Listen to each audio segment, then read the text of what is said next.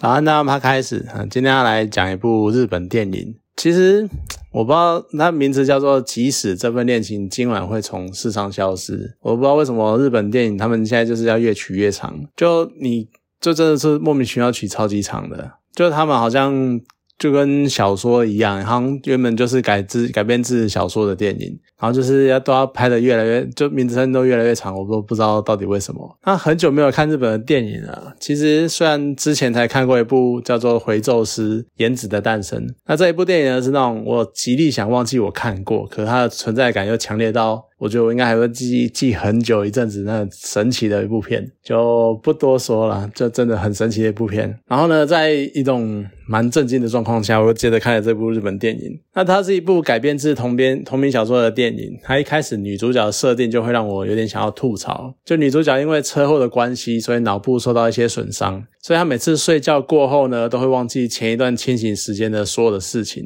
所以她每天早上一睁开眼睛，看到就是自己写的标语，就是你因为车祸然后失去了记忆。所以呢，先看电脑里面的日记这样子，然后接着就是身边无数会那种提醒他的一些小纸条啊，或是标签，或是海报之类，就跟我们常看到那种失忆症患者会有的现象一样。那下楼看到爸妈呢，爸妈也会不断的在跟他重复解释他因为车祸怎样怎样怎样，然后他因为什么原因车祸之类的。就你看他是一个蛮普通的那个悲情的女主角的设定的那个样子，可是当剧情说出他从二零一七年。发生车祸，然后念高，那时候他还在念高中，然后这个样子已经三年了，我就真的很想吐槽这个设定。为什么呢？因为他每天早上起床都会重置记忆，所以你每天前一天上课学的东西，你睡觉起来就全部都忘光了。我知道很多人也是这个样子啊，可是这样的话，他的成绩应该是爆烂吧？而且女主角她在学校里面好像算是人气蛮高的人，可是，一来因为前述的原因，所以她的成绩应该不会太好。那所以她也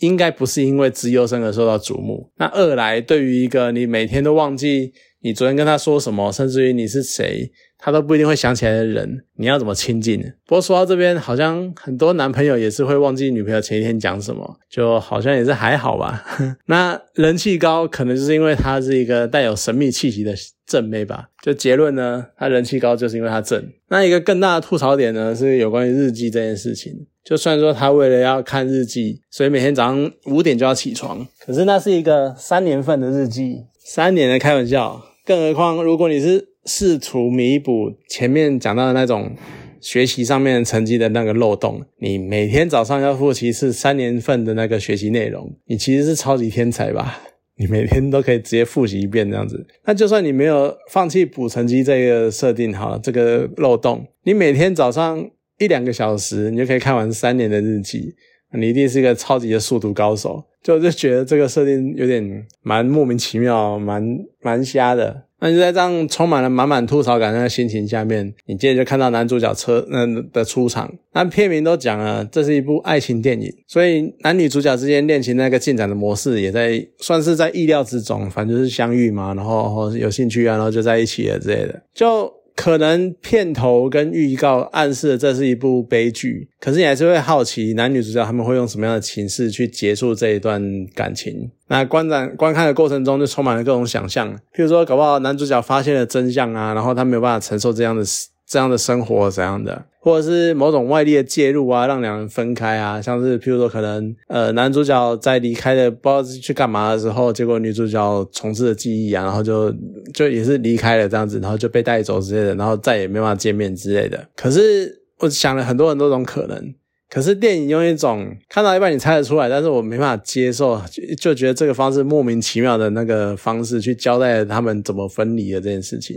就是我曾经一度看到这边，我真的就是白眼翻到不行，就觉得你怎么可以这样子，就怎么把这条线收掉？可是呢，看着看着，你也会越看越不对劲，诶，为什么我的眼眶开始痒了？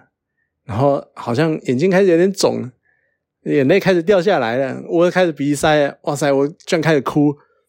就是那种演员的演技其实算还好，他没有很强烈那种感染力，就是那种好像你会带入他的心情、带入他的状态的那个样子，没有。可是剧情的那个铺陈，然后尤其是那个角色个性的一些设定，让我泪腺整个就失守。尤其是一个很小很小的细节，它完完全全打中我，就是看到那边我不能。这真的是赞叹了！哇塞，你居然把这个东西藏在这边，就只能说后半段那个完全把整个气氛带上来，然后就整个摆脱前段，就只是一部我想疯狂。吐槽的电影这样子，就算说整个设定让我有点出戏，可是它里面讲了一个不错、蛮有趣的概念，叫做肌肉记忆。就是男主角他借由他知道女主角，他其实知道女主角失忆嘛，然后所以他借由他暗示女主角，就借由那个不断的去画画，不断的练习。然后用这种练习跟不断的累积，让身体去记记住那种感觉，就有点像我们在讲的，就是累积那种肌肉肌肉记忆的样子。然后呢，从这一点开始，好像也是慢慢的让女主角恢复了记忆力，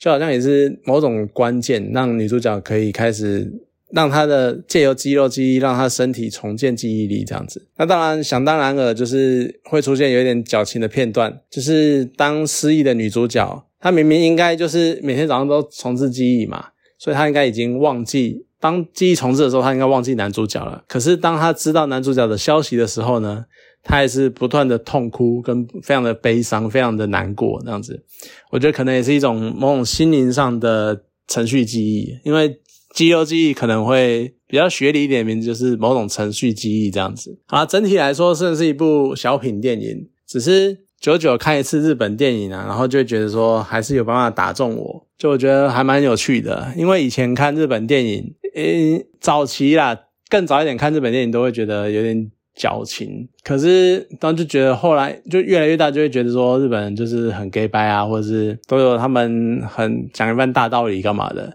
可是这部呢，他就开始诶真的不错，他没有讲什么大道理，或没有讲什么很一正经八百的讲什么人生重要的事情干嘛的，没有，他就是很平铺直叙的把两两人之间的那个心情好好的把它讲出来讲完，这样子，我觉得算是呈现的相当的不错，所以这一次看。算是一个蛮不错的电影，那有兴趣的话呢，其实是可以蛮值得去看一下的。而且前面虽然说我觉得突兀，可是对某些人来说，可能还是蛮买单的吧。因为他们一些铺陈啊，尤其是身边的人，像那个死党好友啊，然后还有一个作家跟作家之间的关系啊，这样子，就他有一些地方可能会让你也有一点小惊喜，只是他后面都有不错的交代。那有一些片段真的是也是蛮感人的，嗯，算是真的能打动你心里这样子，所以我觉得蛮值得一看的。那有兴趣的话呢，就可以去找来看一下，或者去电影院看一下，现在还在上档。好了，那今天这部电影呢就讲到这边，好，谢谢大家。